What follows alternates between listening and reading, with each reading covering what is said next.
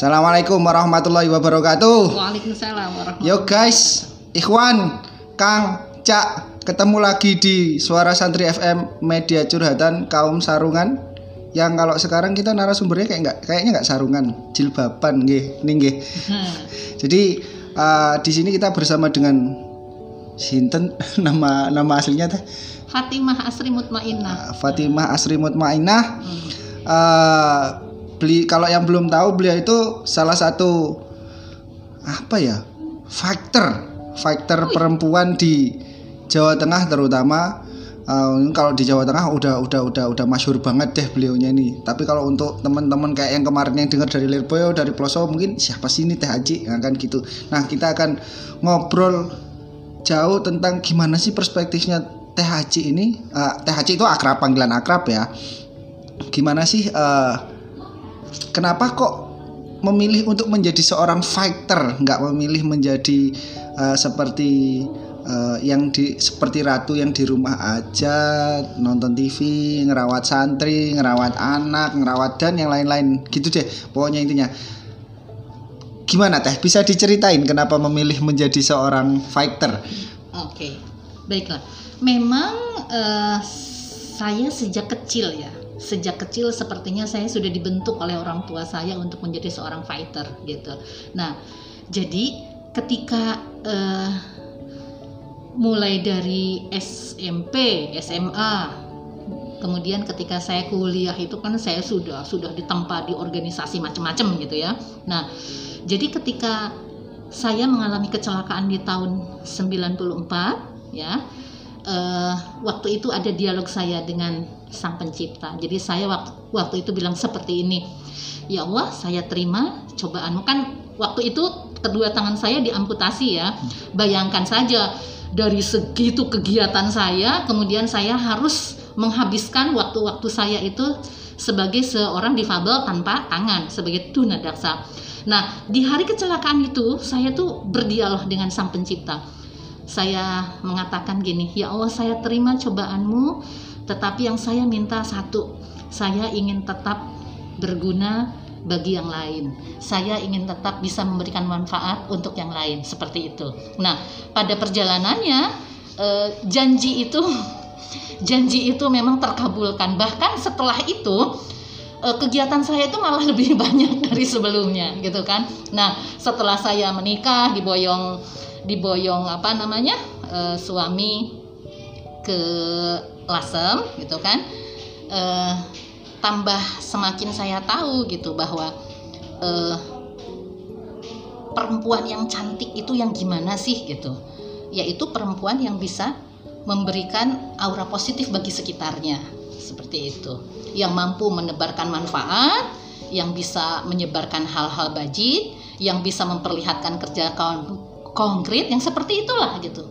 Ya seperti itu. Jadi oke lah gitu kan hidup terus berlanjut. Setelah mengalami ini tetap harus tetap tetap, tetap harus berlangsung kan ya. Hmm. ya seperti itulah Gus. Ya. itunya apa singkatnya seperti itu. Uh, for your info uh, Teh Haji ini mengalami accident sebelum pernikahan ya? Eh, Se- sesudah. se- 10 hari setelah 10 hari sesudah menikah, 10 pernikahan. hari setelah menikah. yang menyebabkan tangan beliau itu dua-duanya harus diamputasi dan yang membuat kita tim ini tertarik buat ngangkat beliau menjadi narasumber itu uh, dengan segala keterbatasannya beliau beliau justru masyhur karena sepak terjangnya gitu loh. jadi nggak cukup diam di rumah terus apa namanya ya ya ya kalau kalau seumpama kalau bahasa Jawa nih ngeramut santri ya memang itu udah kodratnya nih tapi kalau apa eh, sumbangsih kita ke umat itu kan sudah berbeda dengan kita. Oke sant- santri kan juga bagian dari umat. Oh tidak. Santri itu anak-anaknya kiai dan punyainya di situ. Iya. kalau umat itu beda. Umat itu masyarakat gitu. Terus awal jenengan fight eh, dengan segala keterbatasan jenengan nggih itu kan pasti ada pasti akan ada beberapa orang yang eh, kayak bukan nganggap remeh sih kayak menganggap jenengan itu kurang mampu kan gitu. Nah, gimana sih caranya buat nepis nepis anggapan bahwasanya jenengan nggak mampu gitu? Kan pasti akan akan ada. Kan sekarang kita terkenal dengan budaya eh, rasan-rasan ya. Budaya rasan-rasan. Karena netizen kita pun menjadi peringkat pertama dalam netizen paling galak di seluruh dunia kan gitu. Ya karena banyak penduduknya karena gimana sih tanggapan miring tanggapan miring gitu loh kan kebanyakan eh, bah- eh, keluarga dalam yang saya tahu juga ada beberapa ning yang mereka itu pengen pengen bergerak dan pengen aktif tapi mereka itu kebatas oh ndak pantas ning kayak gitu. Kayak gini udah ada banyak anggapan negatif untuk ning ning yang aktif di luar dalamnya gitu loh. Gimana sih caranya? Ya gini, jadi saya kira ya khususnya para ning atau ibu nyai yang memang eh, apa eh, berkeinginan untuk lebih aktif dari hanya sekedar menjadi pengasuh pondok saja gitu kan. Itu eh, sebagian terhalang itu dari faktor suami gitu kan. Rata-rata ya itu tadi anggapan seperti tadi wong ngopeni santri podo wae begitu kan. Nah eh, mungkin awalnya suami saya juga begitu apalagi eh, karena saya dengan keterbatasan sek- sekarang ini seperti itu. Tapi tapi lama-lama saya bisa membuktikan kok gitu. Lama-lama apalagi waktu itu ya ada faktor mbazah ketika Oh, di iya. Lasem itu Mbah Nyai faktor mbazah ya Mbah Nyai Azizah itu yang waktu itu se- me- di- bel- beliau menjadi ketua mus muslimat. Secara pribadi tuh langsung bilang kepada suami saya Aci kon ngewangi aku nih muslimat jadi jadi usia 20 tahun itu saya sudah aktif muslimat daripada fatayat tidak mengalami Lucu. fase menjadi Iya. eh, Jadi per- bukan fatayat dulu waktu itu. Jadi mus jadi muslimat dulu. Tapi kan Mbah Zah itu kemudian memberi ruang kepada saya untuk apa namanya? Untuk eh, membaktikan, untuk eh, meng, untuk mengapresiasikan, untuk apalah, mengeksplor kemampuan saya yang di Lasem itu sehingga mungkin itulah jalan jalan saya kemudian bisa bisa dinilai oleh oleh eh, masyarakat di sekitar. Awalnya seperti itu. Gitu. Kalau untuk dari ini nih, kalau dari untuk uh, seumpama kan pasti uh, banyak pondok, banyak kepala dan banyak pandangan kan seperti itu. Pastinya kan akan ada ini apa toh kok lebih aktif ngurusin luar daripada ngurusin pondoknya kan seperti itu kan ada pasti akan ada seperti itu karena uh, itu juga dialami oleh teman saya yang ke- kebetulan aktif sebagai penulis keluarga pondok juga yang kemudian menjadi sebuah halangan karena banyaknya bukan banyaknya tudingan yang mengatakan bahwasanya kok lebih aktif ngurusin luar daripada ngurusin pondoknya sendiri kan gitu. Nah motivasi untuk gini loh. Eh, sebenarnya ini keresahan kami juga, keresahan tim kami juga, yang mana kami terdiri dari beberapa santri dari berbagai, berbagai suku, ber- berbagai wilayah, berbagai daerah dan berbagai pondok pesantren. Eh, you can do it more. Maksud saya itu jangan cuman kayak gitu gitu loh. Menjadi ning atau bunyai bukan tentang diam di pondok terus nerima tamu eh, kalau pakai bahasa yang agak keras shopping sana shopping sini ya kan kayak gitu gitu gimana? Awalnya sini awalnya saya saya cuma penasaran aja sih awalnya gimana kok jenengan menjadi sosok yang ketika ada apa-apa eh, di RMI atau apa oh ke Teh Haji dulu. Ini gimana jalannya gimana geraknya gimana sampai jenengan menginfluence banget istri saya. Jadi oh kalau gitu ya kita ke Haji ah, ya Teh Haji itu eh, cracking the shell jadi memecahkan cangkangnya itu loh teh Hmm. Eh, sebenarnya simpel ya dari yang tadi itu ya, dari yang apa nama namanya eh, apa awal tadi yang saya ceritakan itu sebuah sebuah eh, apa perjanjian saya dengan dengan sang pencipta.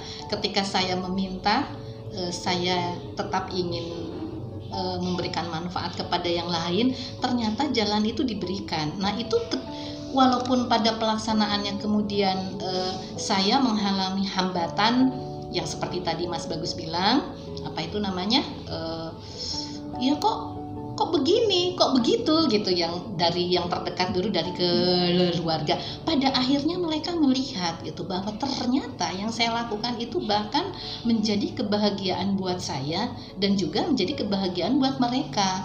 Ketika saya ternyata bisa melewati batas-batas saya sebagai seorang yang memang memiliki keterbatasan. Nah, ketika memang kemudian itu bisa menginspirasi beberapa orang, ya kenapa tidak? Sampai suami su, suami saya bilang, "Ya wis, dakwahmu berarti lewat kono gitu. Nah, ketika mendapat dukungan seperti itu malah saya semakin tidak terkendali. Tuh, Mbak, hmm. yang masih mondok ya udah mondok mondok. Tapi pulang jangan punya pikiran ah habis pulang langsung pengen nikah. Oh tidak. Dunia tidak berakhir ketika kamu sudah menikah. Gitu. Jadi uh, gini gini loh uh, sama gini teh. Uh, beberapa kali saya uh, ngajar. Ya kalau ngajar bahasanya terlalu terlalu sombong ya. Enggak maksud saya beberapa kali saya kajian sama beberapa santri di beberapa pondok pesantren putri itu pikiran mereka nggak jauh-jauh dari pulang terus nikah. Hmm. ya emang kodratnya seperti itu kan. Hmm. Nah, tetapi tetapi justru uh, apa ya faktor suami, faktor keluarga seben, sebenarnya itu harus menjadi penyemangat untuk untuk kita bisa berkiprah hikmah di keluarga dan hikmah di masyarakat gitu seperti itu kan pertama kali itu malah kita tuh membentuk diri kita menjadi pribadi yang e, bisa ditiru oleh keluarga kita sendiri. Setelah itu baru cukup di keluarga sebagai panutan gitu kan, bisa memberikan manfaat untuk e, untuk anak-anak, untuk yang ada di sekitar kita lah. Ke, kemudian itu harus disampaikan kepada masyarakat. Masyarakat harus melihat itu dan itu kan ya Allah itu kan fardu ain kalau menurut saya kan gitu. Seperti itu. Itulah cantik cantik cantik itu bukan bawaan yang melekat hanya pada diri seseorang sejak lahir. Tidak. Hmm. ketika dia bisa memberikan aura positif dari sekitar kepada di sekitar itu loh. Itu kan ya itu seperti itu gitu. Nah itu jangan membatasi kita pada uh, zona ah aku sudah begini kok pencapaianku rasanya sudah gini. Ya tidaklah sampai nafas kita di di apa di titik terakhir itu uh, upaya kita untuk bisa memberikan manfaat kepada orang lain itu jangan pernah berhenti seperti itu. Jadi intinya adalah uh, untuk mbak-mbak dan ning-ning dan semua yang sedang berjuang saat ini temukan uh, titik syiarmu itu di mana ya nih ya. Jadi iya, iya. temukan dulu titik iya, syiarmu iya. di mana gitu. Bahkan sudah jelas toh itunya apa dalilnya sudah jelas gitu loh bahwa manusia yang apa memberikan manfaat kepada orang lain itu adalah manusia yang iya, terbaik yeah. kan sebaik-baiknya manusia yang yeah. bisa memberikan manfaat kepada orang lain kan sudah jelas seperti itu gitu. nanti bapak editor tolong dimasukkan dalilnya ya oke okay? iya. seperti itu hmm. Oke teh, terima kasih. Uh, mungkin kayaknya bakal banyak konten-konten kita nantinya ke depannya bareng teteh nih. Uh, kalau yang pengen tahu apa namanya uh, segala sepak terjang beliau ada di YouTube. Apa teh YouTube-nya? Itu eh YouTube-nya apa? Bu Bu editor YouTube-nya? Oh mau diganti namanya. Nanti kita tulis di deskripsi oke? Okay? uh, eh, jangan lupa share untuk ke teman-teman santri yang lain sebagai motivasi untuk kita uh, mau santri bukan tentang melulu pulang terus ngaji kitab santri juga bisa jadi yang lain kok bisa jadi something bigger dan cuman imam musola. Aku tidak mengatakan imam musola itu adalah orang kecil bukan tapi kita bisa jauh lebih besar daripada itu. Teh pesan-pesan terakhir teh buat iya. mbak-mbak dan yang lagi ya, untuk nih. buat siapa pun juga santri sa Indonesia Raya khususnya santri perempuan atau ning ning atau siapalah ya gitu apa itu namanya pesan saya itu selama kita punya kesempatan untuk bisa berbagi bergerak terus dan bergerak jangan pernah menghitung apa yang hilang tetapi hitung yang masih tersisa agar kita mampu e, menentukan irama dari tumbuh kembang kita udah seperti itu hmm. saja oke okay. sahabat-sahabatku yang super eh itu bukan itu Mario Tegang ya jadi Oke okay, guys, wah cringe banget nih terakhir. uh, gitu aja deh. agak speechless juga nih uh, jadi sebenarnya banyak banget pertanyaan yang pengen tak anu teman. Kalau dikumpulin di satu konten nanti bisa sampai 1 2 jam. Dan kemarin ada uh, sedikit interupsi dari Ibu Menteri Keuangan. Bahwasanya kalau satu jam itu terlalu panjang gitu kan. Jadi nanti kita akan ada part-part berikutnya yang akan membahas nanti yang lainnya. Oke Mbak Kang Ning Gus yang masih berjuang di pondok tetap semangat mondoke jangan jangan jadikan alasan corona untuk tidak kembali bersua dengan kiainya. Wabillahi taufiq wal hidayah waridwan wal inayah. Usikum wa nafsi bitaqallah wassalamualaikum warahmatullahi wabarakatuh